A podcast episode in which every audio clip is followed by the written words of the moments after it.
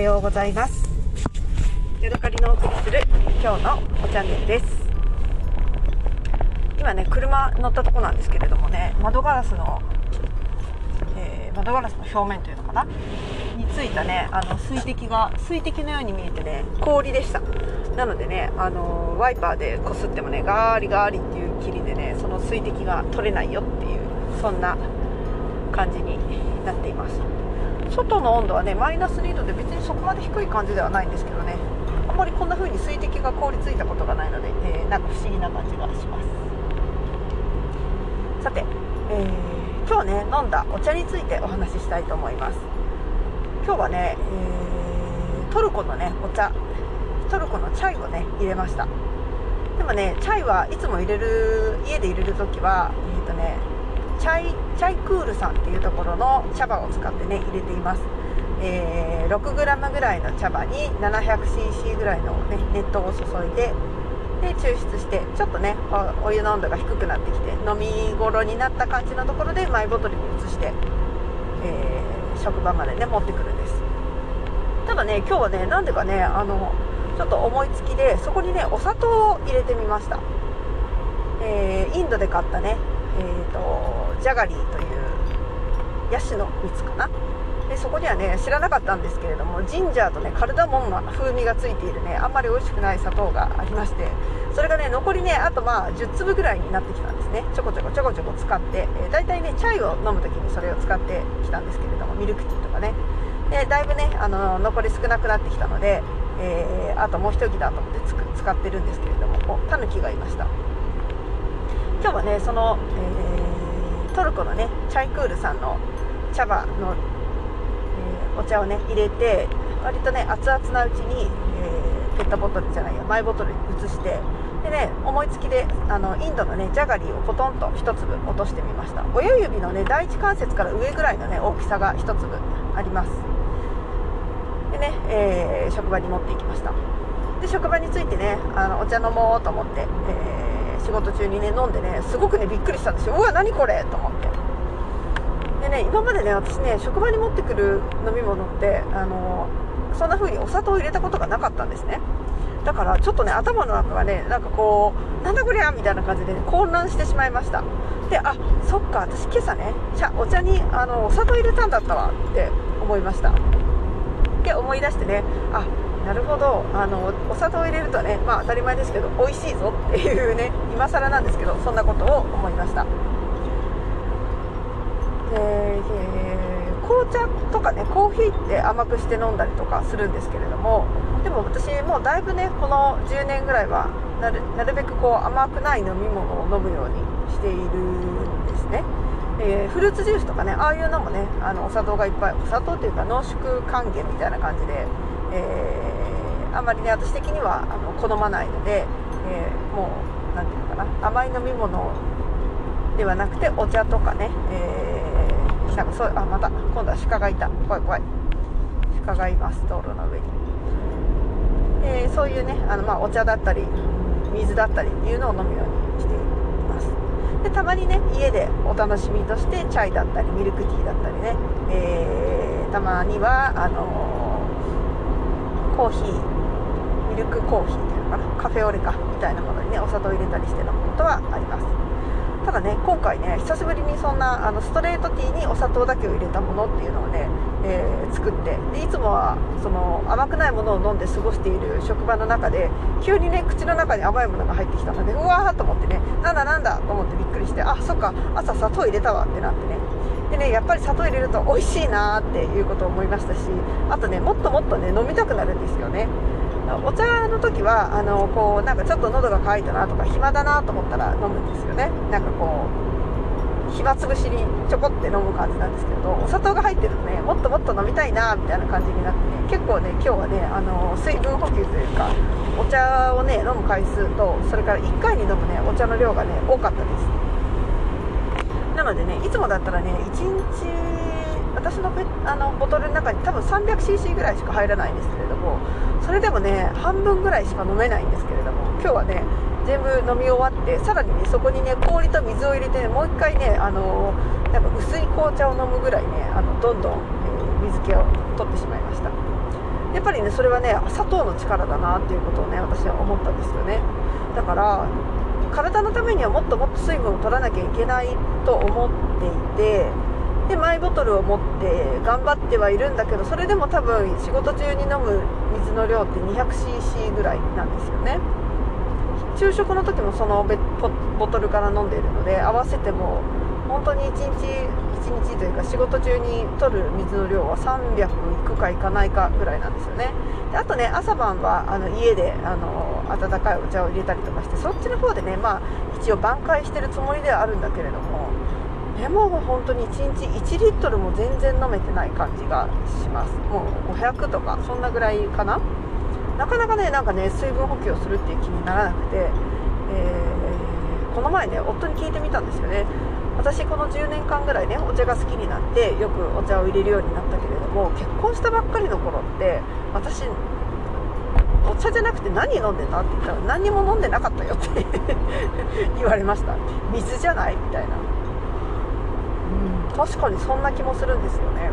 ただねあの私の母親が毎年夏になると麦茶を作って常備してくれてたんですね。でその麦茶を飲むのがすごく好きだったんですよ。すっごくすっごく麦茶が母親の作ってくれる麦茶が美味しくてで夏のね麦茶はお楽しみとして飲んでいたんですけれども。だからね多分夏の間はねなんか麦茶を作自分でも作っていたような気がするし飛騨高山のね、あのー、お茶屋さんですごく美味しい麦茶を出していたところがあったのでそこのね、あの、お茶を取り寄せたりとかして麦茶飲んでいたんですよね。ただ冬とかね春とかね秋とかはねそんな麦茶作ってなかったから一体私はどうやって水分補給してたんだろうっていうか水分補給すらしてなかったのかなじゃあ夫は何飲んでたんだろうみたいなねそんな気持ちになってしまいましたでね今回ねあの甘いお茶を飲んだら紅茶は甘い紅茶をね持っていったらすごくね水分補給がよく進んだのであれ？水分補給がなかなかね量が進まないのと砂糖をね体の中に入れてしまうことのどっちがダメなんだろうって言ってね、えー、なんかね考えてしまいました。どっちでしょうね？砂糖を取った方がと砂糖を取ったとしても水分をたくさん取った方がいいのか砂糖を取るぐらいだったら水分が少ない方がいいのかどっちなんでしょうか？ただね私的にね自分の体がそこまで必要としてないんですよね。ああ喉が渇いたなと思ったら一生懸命飲みますしえー、そうじゃなかったら別にいらないわっていう感じで飲んでないだけなのでまあそうだったらやっぱり砂糖を取らない方がいいのかななんてことをね、えー、今自分なりの結論としてはそんなことを思いました。はい。ではね話は変わりまして昨日ねあの作ったお料理についてお話ししたいと思います、近所の人からね急にねあのわらびとふきのね水水煮みたいなものをもらったんですね。塩漬けしたものを、えー、水で戻してでその食べるばっかみたいになったやつをもらいました。でねそれをね私は最初ね、えーと、油揚げと一緒にこう油炒めみたいなちょっと何ていうの炒め煮みたいな感じにしてね食べようかなって思ったんですけれども、たまたまねもち米をねあのずっと浸水させてあってもち米をねあの蒸そうかなっていうことを思ってたんですね。でそれそれとね、あのー、山菜というのがね私の中で結びついてあ山菜おこわ作ればいいんじゃんっていうことでねこれはいいこと考えたと思ってね山菜おこわについてね、えー、レシピ検索をしてみました。するとするとねなかなかねあの思いもかけないようなね作り方が書いてあってね、えー、私はねとってもびっくりしました。ただねあの何、ていうのかな。米として炊く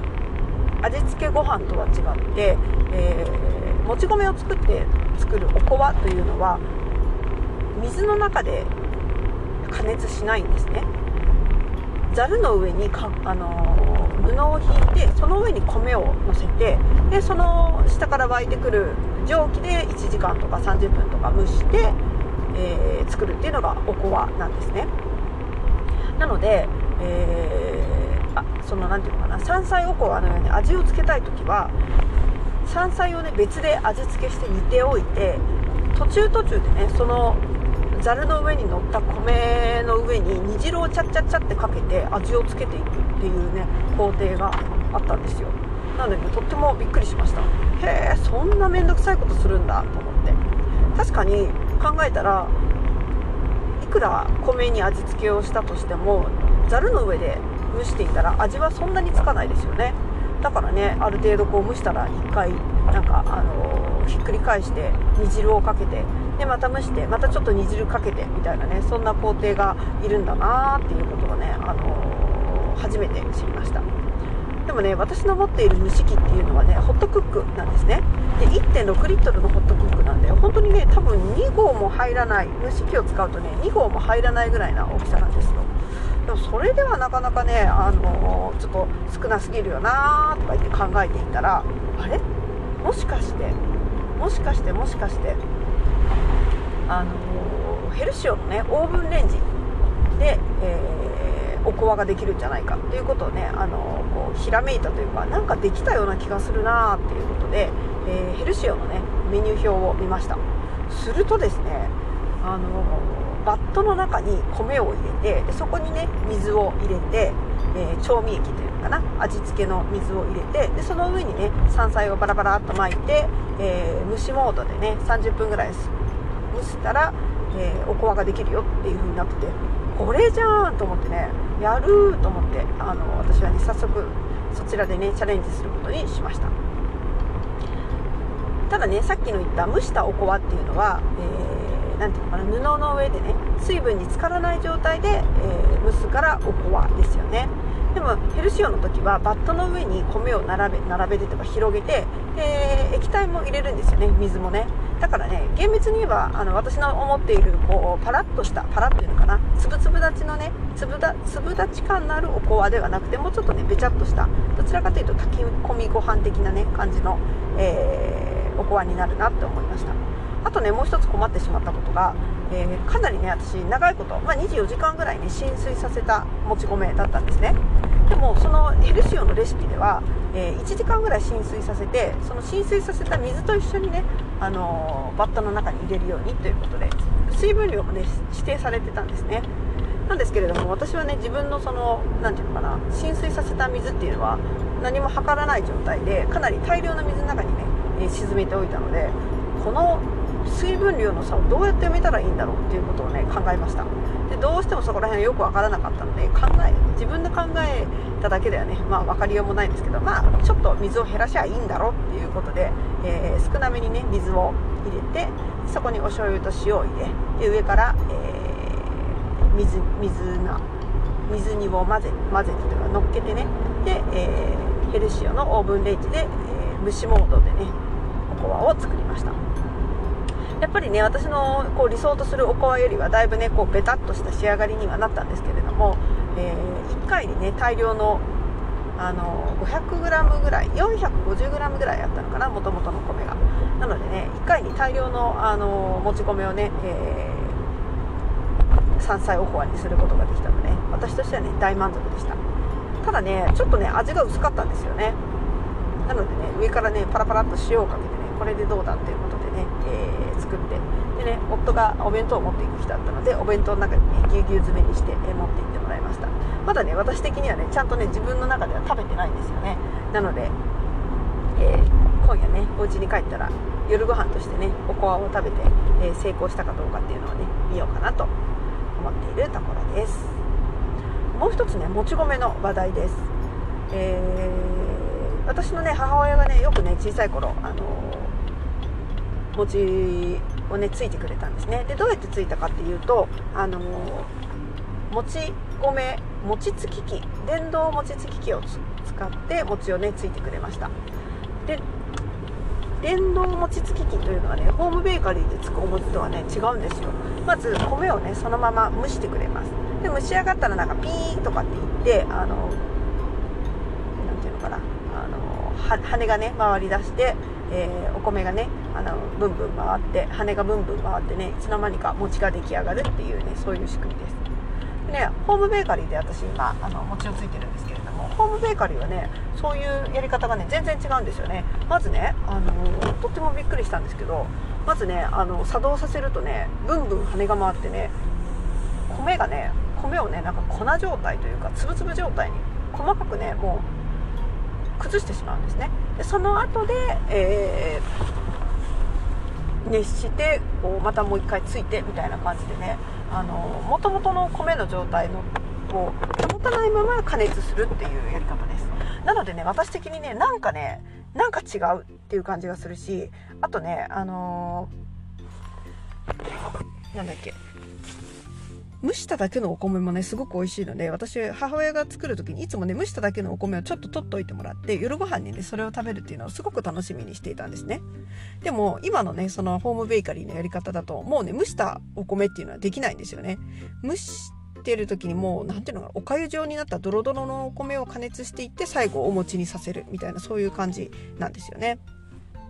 だからねなんか寂しいなと思ってこれはね一回もち米をホットクックで蒸してでそれをねなんかコネモードかなんかで、えー、お餅にしたらねより美味しいのができるんじゃないかっていうことを私は考えました。でそのためにもち米を浸水させていたんだけど山菜をもらったので山菜おこわにしちゃったっていう感じなんですけれども、えー、でね私がねそのホームベーカリーをつく使って、えー、上手にもっとね美味しくあの餅ができないかっていうような検索をしてたら同じようなことをね言ってる人がいてねすごく面白かったです。でまずねあの蒸し器で別で蒸しておいてでつくのだけをホームベーカリーにやらせるっていうんですけれどもその時にねパンをこねるこねモードではなくてうどんをこねるこねモードを使うっていうのがねあってねそこがすごくね私的にねあのなるほどってなりましたでパンをこねるこねモードっていうのはちょっとね熱が入るんだそうですでもうどんをこねるモードの時は加熱はねしないんだそうです。だから、あのー、そうするといいよって書いてあったし熱々のもち米を、えー、餅にこうぐるぐるしてる間にだんだんね冷えてくるんだそうです、えー、うどんモードでねこねていると。だからあのすごくね扱扱いやすいね米になるよっていうことがねあの餅になるよっていうことが書いてあったのでなるほどと思ってね私はそのうどんモードでねもち米を作るのをねすごくね今ね楽しみにしています。ただね昨日もち米はその山菜おこわに使ってしまったのでまたね家に帰ったらね、えー、米をね浸水させて一晩ねあの浸水よく浸水させて明日にでもね餅をもう一回つきたいなっていうことはね考えています。はい。そしてそして今ねちょっと買い物に行ってきました。でね続きで話したかったのはねやっぱりね絨毯のことなんですよね。ずっとねあれからねあのやっぱりね絨毯が気になっていて、えー、いろいろね検索したり YouTube 見たりとかしています。で私の中でねギャップとかねキリムっていうのが、あのー、こうよく聞くようになったのってまあここ10年ぐらいなんですよね。でそれまでにもペルシャ絨毯とかそういうのはね高いものの代名詞としてよくわからないものの代名詞としてなんか知ってはいたんですけれどもギャッペとかキリムとかねああいうこうちょっと素朴な感じのものっていうのは、えー、私はねこの10年ぐらいのものだと思ってたんですけれども全然ねそんなことはないということがね分かってねすごくびっくりしました。で10年ぐらい前からあのー、そのギャッペとかキリムを扱っている人の YouTube を見ていたらその人が店をやろうかやらないかみたいな感じの時に、えーまあ、同業者というか、あの1人ねその今の状況ってどんな感じですかっていうのを聞いた時にいや昔は売れたんだけども最近はもうみんな手に入れちゃってもう終わりだねみたいなことを言わ5件中4件ぐらい言われたって言ってました。で90年代とか2000年代の初めとかにあのブームがあってですごくよく売れてでまあ一巡なんか90年代に一巡して2000年代に一巡してみたいななんかそんなようなことを言ってました。ね私はねこの最近の話だと思ってたのにあそうなんだそんな昔からね人気のあるものだったんだ。そしてこうブームがこうなんか波のように上がり下がり上がり下がりしながら来ているものなんだっていうことを聞いてねすごくねそれがね面白いなと思いました。で考えてみるとあの何、ー、て言うのかな。例えば加賀市加賀加賀県金沢の加賀県とかには中国ドンツーというねすごく、まあ、中国で作られて品質のいい絨毯がこう家宝としてすごくね大事にあの使われていたよみたいなのも読んだし、えー、ていうかな昔からその絨毯とかカーペット的なものはね、まあ、交易品だったりとかっていうのでこう珍重されてきてでそれがね未だに私たちの中にあってで多かれ少なかれね皆さん自分の家に絨毯は引いてると思うんですよね。そのいい絨毯であるか悪い絨毯であるか、まあ、ニトリなのか IKEA なのか、ね、なんなら島村かみたいなそんな感じで私もずっと思ってたんですけれども。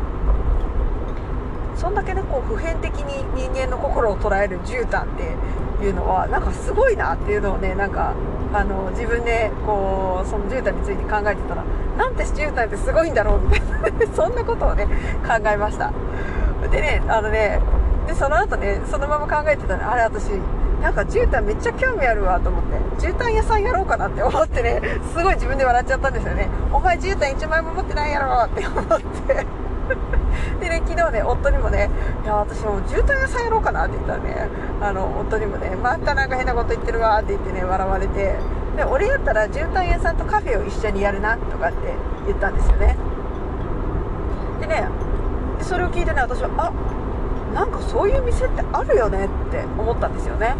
なんかこう、アートギャラリーとカフェが一緒になったお店ってよくあるじゃないですか。なんか、手仕事の何々をこう販売しながらカフェもやってますみたいな。あだからそういうことになるのかって思ったんですよ。やっぱりそのずっとね来るか来ないお客さんのギャップを買いに来るお客さんをずっと待ってるっていうまあしんどいしお金にもならないから、ね、その来てくれるきっかけとしてカフェがあったりとかそういうのがいいのかなっていうふうに考えて皆さんねそういう何ていうのかなあのカフェとアートギャラリーみたいなのを開かれるのかもしれないなっていうことを思いました。でその他に思ったのはうーん何ていうのかな。あの今の時代ね YouTube とかで発信されている人も、まあ、それなりにいてで YouTube で見て何ていうのかな。私が見たのはギャッペ先輩というねあの男性のやってる YouTube だったんですけれどもそのイランだかイラクだかから届いたね、えー、絨毯をこうまだちゃんと見たわけじゃないから本質を捉えてないのかもしれないんですけどカメラの前でこうどんどん開封していってこのこんなの届きましたよって言ってどんどん見せてでなんかお客さんがねそれを見て、まあ、実店舗なりメールオーダーでするのか分かんないけどあの何番目に出てきたやつ欲しいですみたいな感じになったりとかね、えー、っていうのを見てあなるほどそういうななていうのかな商売の仕方というか自分のね実店舗に来れない人にも売れるしまあ、来れる人にもね事前にいろいろ見てもらってあのこう気に入ったものをね探してもらうっていうこともできるんだと思ったらねなんか絨毯屋さんめっちゃいいやんってね思思いました。で、よく考えたらねそこではね最終的にねただ一つの目的はいや仕事買い付けと称してね経費で旅に行けるっていうところがね一番 私の中でね魅力かなって思いました。でねしかもねあのね次のことを考えたんですよ。イライランっていうのはね、まあ、もちもともとその何て言うのかな。あの昔からねペルシャ絨毯として有名で、え、たくさんの人が絨毯屋さんとして入り込んでいるし日本からもねあのイラン人の人がこう仕入れた店みたいなのもいっぱいあるしっていう風なんですけれども、えー、ああいう絨毯とかあの遊牧民の織物っててイランだけで作られてるわけではなくてもちろんトルコでも作られてるしイランでも作られてるし、まあ、アフガニスタンとかねああいうスタン系のところでもあの遊牧民が作っていたりするんですよね。インドでも作られてるしなんなら中国でもねもっとそれっぽいやつも作られてたりとかするそうなんですよ。でもちろんねそのまあイランの人の作ったね、えー、ペルシャ絨毯だったりギャッペっていうのは素晴らしいんだけれどもこれからねもしね私が絨毯屋さんをやるんだったらアフガニスタンええやんって思ったんですよね。というのもアフガニスタンっていうのはね今日も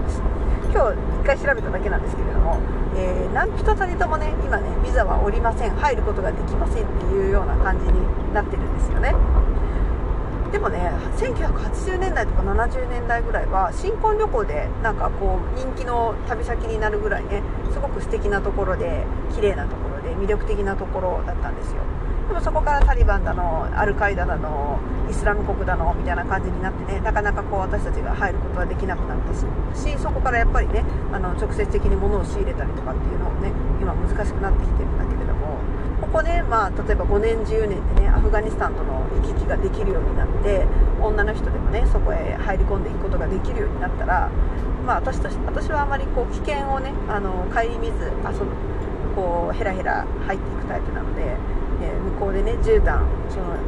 ペルシャほど良くないけれどももっとこうなんか知られていない絨毯みたいなやつがねもし手に入るとしたらそこに勝機があるんじゃないかっていうことをね私は考えてねニヤニヤしました、えー、今44歳10年後にね、えー、アフガニスタンに行ってね50歳になってアフガニスタンに行ってね、えー、いい絨毯を買っていい絨毯というかまあ可愛い絨毯を買ってね、えお店的なものをやるのもね面白いかもしれないなーっていうことをね考えました。まあノウハウも何もね持ってないしなんなら私1枚も絨毯持ってないんですけど